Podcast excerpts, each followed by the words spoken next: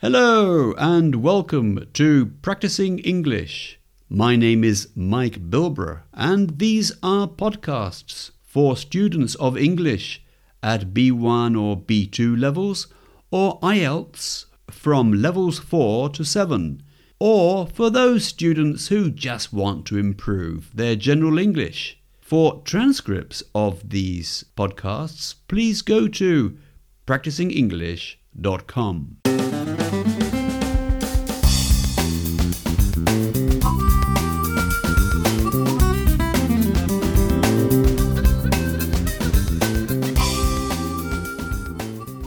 Hello and welcome back to another episode of Practicing English. And it's Friday again. And that means another chapter from the Tudor Conspiracy. And today it's my eldest sister's birthday.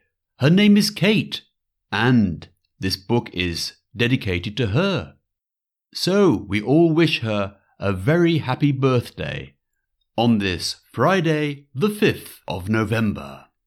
And it's getting quite exciting, isn't it? We've got some mysterious people coming into the story. Okay, so now I'm going to continue with chapter 7. Here we go.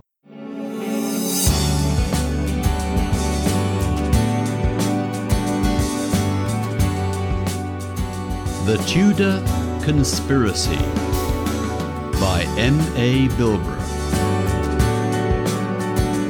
This recording is copyright. Philip, as always, wanted to be the tour guide. He said that if they went by car cross country, they would see some beautiful scenery between Oxford and Stratford upon Avon. Isabel was more practical and said that they should take the quickest route. If they took the motorway, the M40, they would be there sooner Isabel felt a sense of urgency and wanted to get to Stratford as soon as possible. I'm getting hungry, said Philip. Maybe we could have something to eat before we leave. I'll make a deal with you, smiled Isabel. When we get to Stratford, we can have a quick lunch before we go to see this David Buddle. In fact, Better than that. I'll buy you lunch. Okay, it's a deal, laughed Philip. Hey, I can take you to the Dirty Duck for lunch. You'll love it. The Dirty what? asked Isabel. The Dirty Duck. I'll explain when we get there. When they arrived in Stratford upon Avon, they drove straight to the town centre. It was smaller than Oxford, but parking the car was still difficult. Stratford upon Avon was very popular with tourists, and many came from London to spend the day. As Isabel and Philip came into the town, they drove across a little bridge that went over a river. Philip stopped the car at a red traffic light on the bridge. Isabel noticed how different this river was from the opaque grey brown Thames of London. Here, in the transparency of the water, you could see bright yellow and green weed waving gently in the slow moving current. White half timbered houses, looking like something from a 16th century village, were reflected on the river surface. There were boats, different types of boats. Some, which were moored along the bank, were very long and brightly coloured in greens and reds. Isabel remembered they were called barges, a type of boat once used for transporting goods, but now used for floating holiday homes. Then there were rowing boats, families and couples, laughing and shouting, inexpertly operated the oars, so that some boats just went round in circles. What struck Isabel most of all, however, were the swans. She had never seen so many. Dozens of them swam lazily over the mirror like water, each with its own perfectly white image below. That's the River Avon, said Philip. Pretty, isn't it? Two very important people were born near its banks.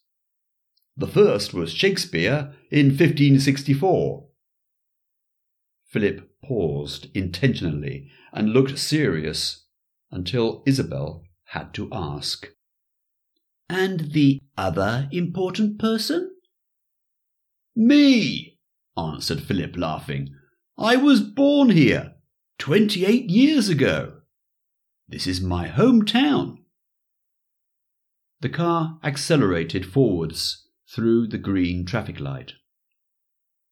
You're very lucky to be born in such a beautiful place. I love it, Isabel said. They eventually parked in a 24 hour car park, which, fortunately, still had places. The town was very busy. They walked along the high street with its little shops, most with the typical half timbered facades.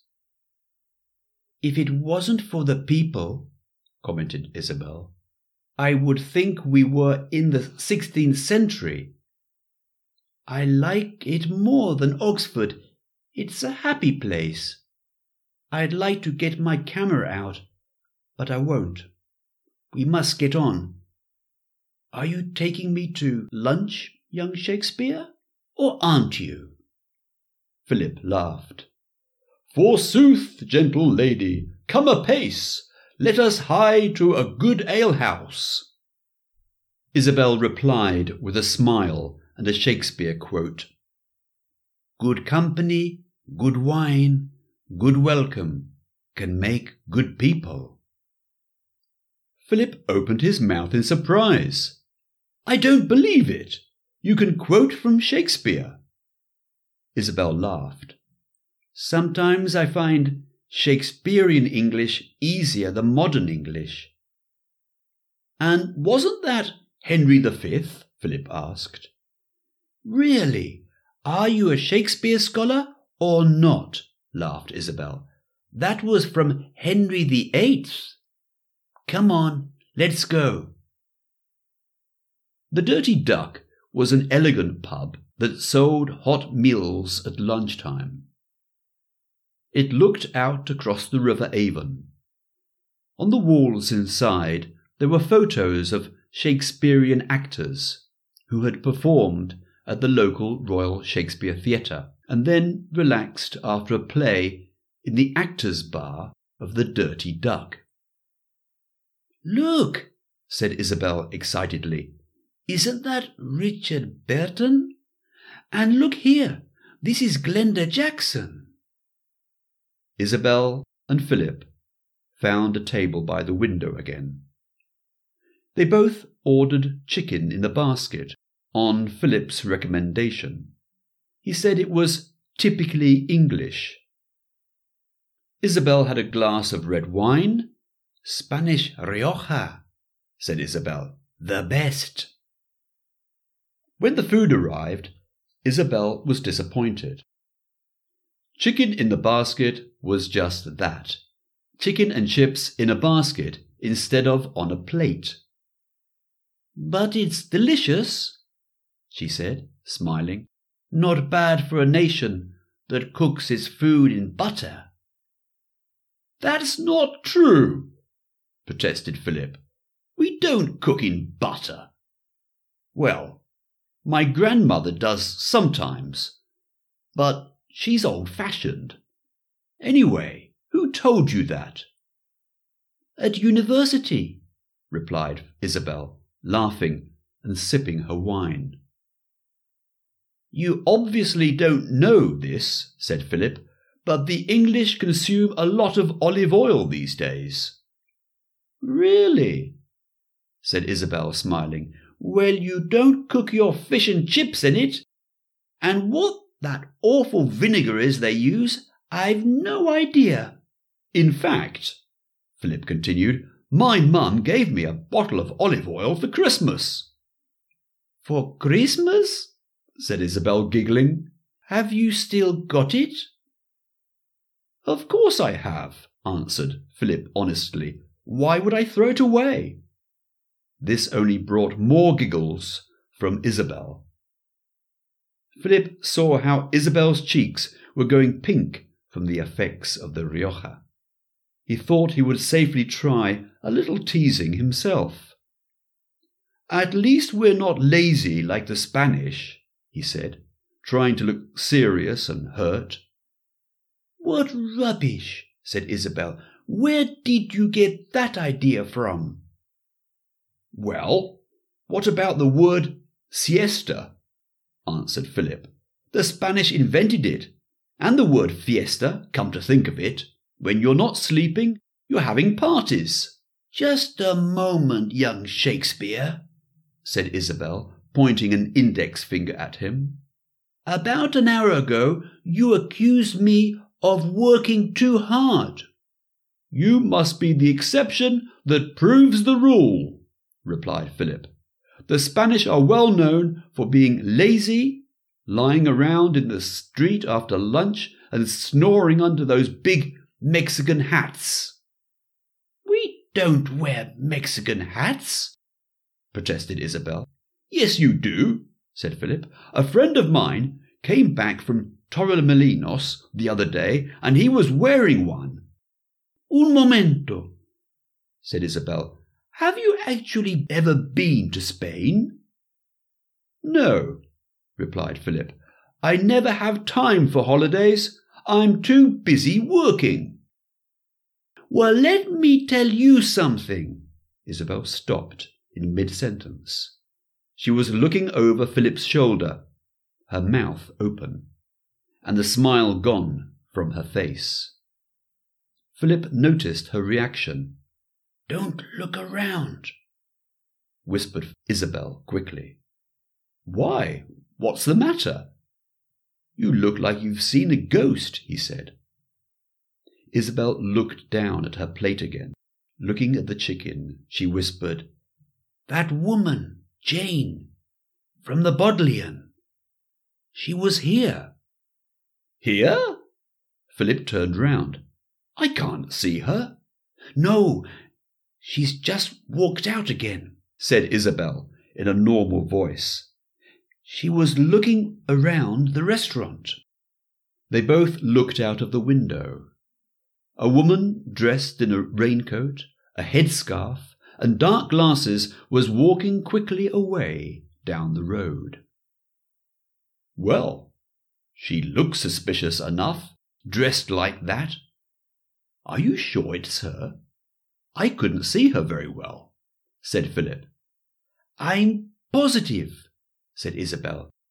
She was wearing dark glasses, but I still recognized her. I'm certain.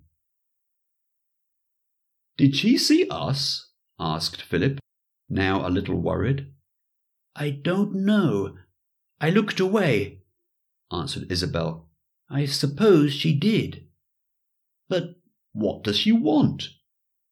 She must have been right behind us on the road from Oxford. Actually, she could have been ahead of us. We had to get the bus out to the park and ride car park to get the car. If she had had a car in the centre, she would have got to Stratford before we did. They looked at each other. She wants, she the, wants quarto. the quarto, they both said together. We've got to leave. I knew we should have gone straight to Buddle's laboratory, said Isabel, standing up. You English are so stupidly romantic with your silly creamy teas and chicken in a box, she added angrily. She then took out a fifty pound note and threw it onto the table. Let's go, now, she said. That's too much money. said Philip. Forget it, said Isabel crossly, and walked towards the door. Philip picked up the fifty pound note and put it into his wallet. He then left thirty pounds on the table and ran after Isabel.